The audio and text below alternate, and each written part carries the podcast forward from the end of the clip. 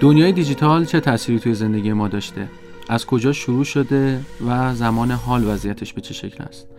در آینده چه تأثیری می‌تونه روی زندگیمون داشته باشه؟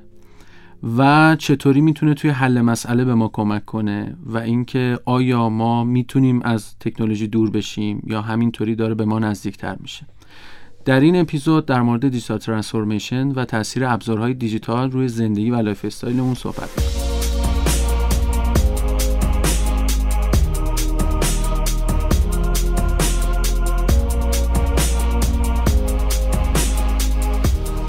اینجا استودیو بل با اپیزود هفته پیکست در خدمتون هستیم. محمد حدادی هستم. امروز در خدمت بهرنگ فاطمی عزیز و پویان عطابادی عزیز هستیم.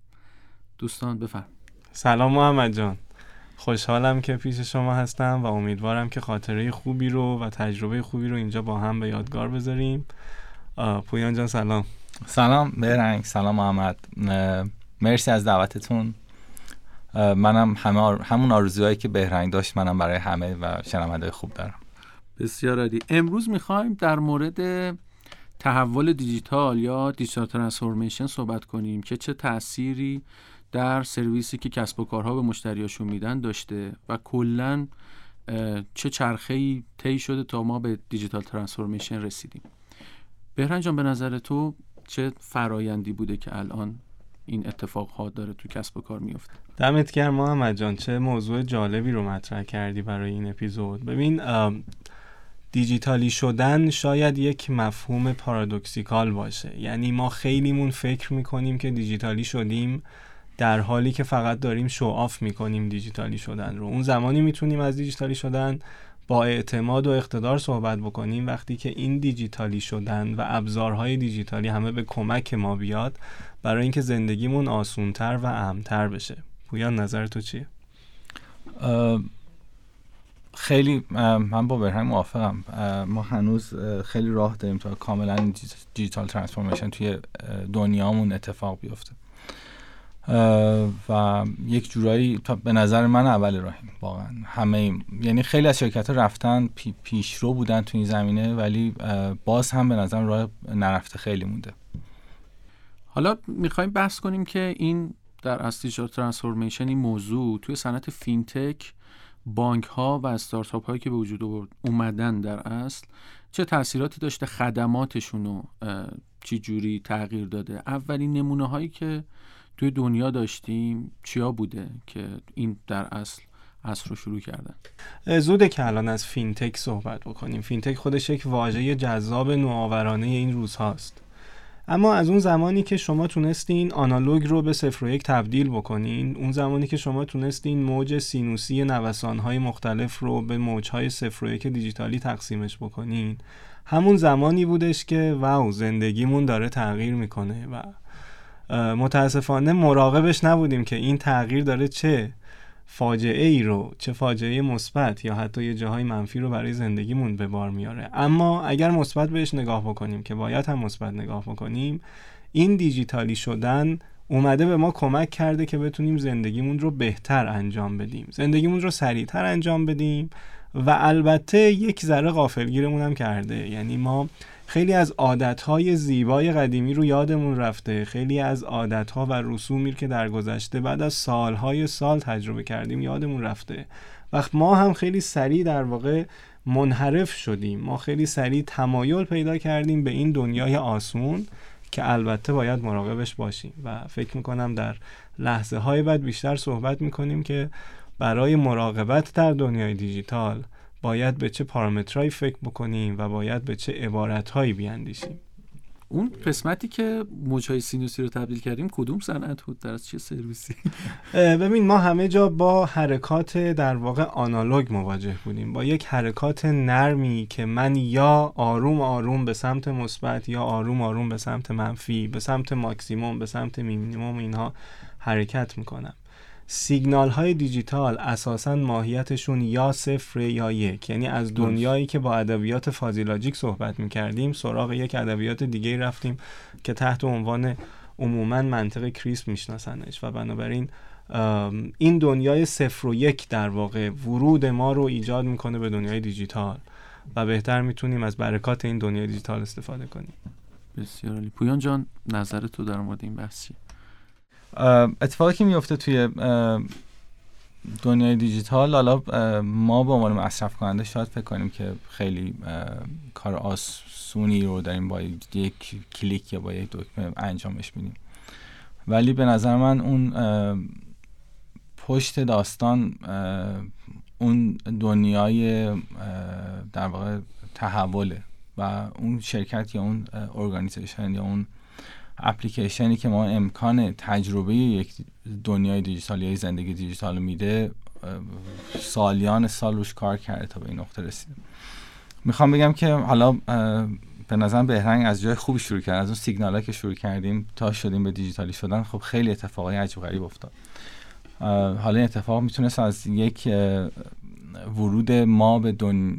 یعنی ما به چیزی که تحصیل کرد ما به دنیای دیجیتال وارد بشیم به نظر شاید این تلفن های همراه هوشمند بود چیزی که قابل لمستر از بقیه اتفاقات بود و کامپیوترهایی که یواش یواش از سال دهه هفتاد دهه هشتاد وارد زندگی ما شد. به تدریج و الان یواش یواش به قدری همه گیر شده که همه اینها توی یک تلفن خلاصه میشه. می‌خوام بگم که پشت یک الانی که اینجا وایستادیم و یک سی چهل سالی که زحمت کشیده شد تا این دنیای دیجیتال یواش یواش به خونه همه ما وارد بشه کار سختی اتفاق افتاد. و می‌خوام حالا بهرنگ می‌تونم بیشتر توضیح بده توی موارد. من من فکر می‌کنم هنوز میم همون اول حرف هم زدم ما اول راهیم هنوز. ولی این با یک کلیک برای مصرف کننده آسونه ولی اینکه چه اتفاقاتی پشتش افتاده به نظر من خیلی خیلی سخت و پیچیده بوده. پویان خیلی جالب گفتیم محمد عزیز ببخشین ولی فکر می‌کنم ما دهه شستی ها حالا خودم رو جوون کردم. ما دهه شستی ها یه جورایی باید قدردان باشیم به خاطر اینکه واقعا توی یه نسلی زندگی کردیم که تغییرات عظیمی از تکنولوژی رو توی مجموعه توی زندگی خودمون دیدیم. اون ما تجربه کردیم اون دورانی رو که هنوز کامپیوتر به عنوان یک کامپیوتر خونگی در واقع نیومده بود و ما مشغول بازی های مختلف کودکانه بودیم و در کنارش ناگهان بازی های دیجیتال اومد. ناگهان کامپیوترها با نسل های مختلف اومد. من خودم با کومودور 64 شروع کردم. تازه کویک بیسیک هم نه زبان برنامه‌نویسی بیسیک رو نوشتن و البته موقع فهمیدم که من برنامه نویس نمیشم و اون موقع وقتی که شما پلتفرمی رو استفاده می‌کردین یا ابزاری رو استفاده می‌کردین این ابزار ابزار بسیار مقدماتی و پایه‌ای و حداقلی بود. الان اما الان واقعا دچار یک در واقع تغییرات شگرف هستیم. در عالم برنامه نویسی در عالم تکنولوژی و امثال هم. و بعید می‌دونم هیچ نسل دیگه این تغییرات رو ببینه و باز بعید می‌دونم هیچ نسل های قبل از ما این چونین آشفتگی های تکنولوژی رو دیده بوده باشن یا ببینن.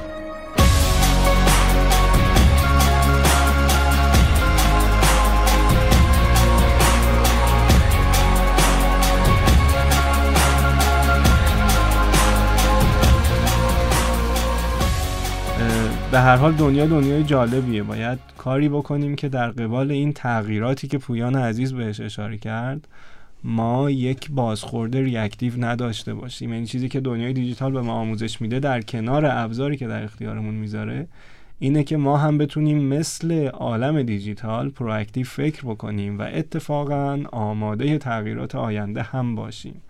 آینده ای که شاید تصمیم گیری رو خودش برای ما انجام بده. با احترام به همه ذهنیت های ارزشی و در واقع spiritual اما به هر حال ابزار و ابزار دیجیتال در مسیری هستش که قرار تصمیم گیری بکنه که قرار فکر بکنه و قرار یاد بگیره و بر اساس یادگیری که انجام بده اون مفاهیمی مثل machine learning و deep learning که امروز هستن رو برای جهان ما رقم بزنه. بسیاری پس یه جمع‌بندی می‌خوام بکنم از اون چیزی که من فهمیدم این بود که ما تونستیم در اصل دیجیتال بکنیم با صفر یک یک سری از رفتارها و کارها رو و این فرایند با اومدن در از گوشی ها یا مثلا اینترنت باز شد که دسترس پذیری این صفر ها بیشتر بشه و خدماتی که روی این سرویس ها ارائه میشه بیشتر بشه و بیشتر تو زندگی ما بیاد و همینطور توی کسب و کارها وارد بشه نوع سرویس دادنشون و کلا زندگی ما رو تغییر بده و در آینده هم حتی توی تصمیم گیری های ما ممکنه تاثیر بذاره و اونها رو دقیقتر و سریعتر بکنه.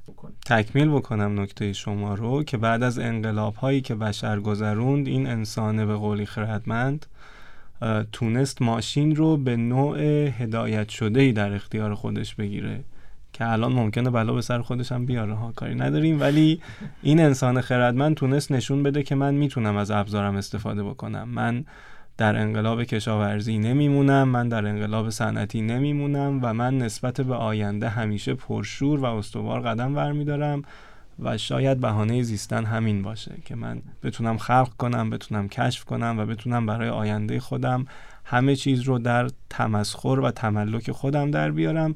همون چیزی که شاید پروردگار متعال در در واقع آیات خودش همیشه این نشانه ها رو برای ما گذاشته. درسته. پویان جان در مورد این قسمت آخر یه ذره تسخیر زیاد داشت که ما با استفاده از تکنولوژی ماشینا رو کنترل کنیم و بیشتر به هنر بپردازیم. من اینطوری برداشت می‌کنم. حالا بهرم می‌تونه اصلاح کنه. من شاید فکر کنم که هنری که ما می‌تونیم به خرج بدیم این که هنری که دیجیتالی هم فکر بکنیم. یعنی واقعا یعنی این اتفاق شاید بعدا در آینده اینطوری پیش بره که برای خلق یک اتفاق نیازمند اینفراستراکچر دیجیتالیش هستیم هیچی. حتی فکر کردنش و اینکه راهکار رو چجوری بخوایم انجام بدیم و به محصول نهایی برسیم با باز باز هم با دیجیتالی فکر بشه. و این هنر فکر کردن و این هنر ترسیم کردن حالا ماها به قول بهرنگ در 60 ها که دنیا آنالوگ مدتی تجربه کردیم ولی می‌خوایم وقتی می‌خوایم توی ترانسفورمیشن دیجیتال صحبتی بکنیم وقتی اتفاق به معنی واقعی می‌تونه درست بیفته که از ایده پردازی تا خلق یک اتفاق به صورت دیجیتالی فکر بشه یعنی بگیم که آقا نیاز چی بوده و نیاز رو چجوری می‌تونیم از روی بسترهای دیجیتال از A تا زدش رو پیاده سازی بکنیم. من از هنر در این می‌تونه آرت نمیشه اسمش گذاشت ولی میشه هنر فکر کردن شاید به نظر من. نظر شخصی شاید اشتباه باشه و واقعا یا هنر حل مسئله. هنر حل مسئله شاید درنده هنر حل مسئله دیجیتالی کلمه کلمه بهترش هم میشه درست کرد. حالا پویان جان از جنس مراقبتی می‌تونیم اینجوری فکر بکنیم که آقا اصلا دنیای دیجیتال الان چه تأثیری تو زندگی من می‌ذاره؟ راهکارش راهکار نگم. راه حل فهمیدن این تاثیر شاید خیلی ساده باشه. یک بار لختی فکر کنین لحظه فکر کنین و هر ابزار و بهانه به قولی دیجیتال خودتون رو خاموش کنین.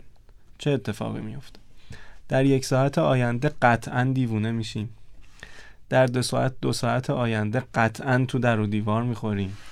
در سه ساعت آینده قطعا دیگه تحمل این پذیرش رو نداریم. تازه مایی که زیاد از تکنولوژی استفاده نمی‌کنیم. به هر دلیل. یعنی شاید ما اون یک پارچگی رو هنوز در زندگی خودمون واقعا لمس نکردیم که یک آدم در کشورهای توسعه یافته داره لمس می‌کنه. و اتفاقا باید به بهانه همین دیجیتالی شدن و ابزارهایی که در اختیارمون هست و مهارتی که یاد گرفتیم و فناوری که داریم کمک کنیم به توسعه کشور خودمون. چرا ما یک کشور توسعه یافته نباشیم؟ پس بخوام یه جنبندی بکنم اصل دیجیتال شروع شد و ما تونستیم دیجیتال کنیم در از رفتارها رو و از ابزار دیجیتال و ماشین ها استفاده کنیم تا بتونیم یک سری از کارها رو حتی اتوماتیک انجام بدیم و الان به این مرحله رسیدیم که حتی شاید نتونیم جدا بشیم از این ابزار و جدا شدن ازشون برامون سخت باشه. خب عزیزان تو اپیزود بعدی بیشتر در مورد این بحث صحبت می‌کنیم و تا اپیزود بعدی شما رو به خدا میسپاریم. خدا نگهدار. خداحافظ. مرسی محمد. مرسی. مرسی محمد عزیز. پویان عزیز لذت بردم. دم شما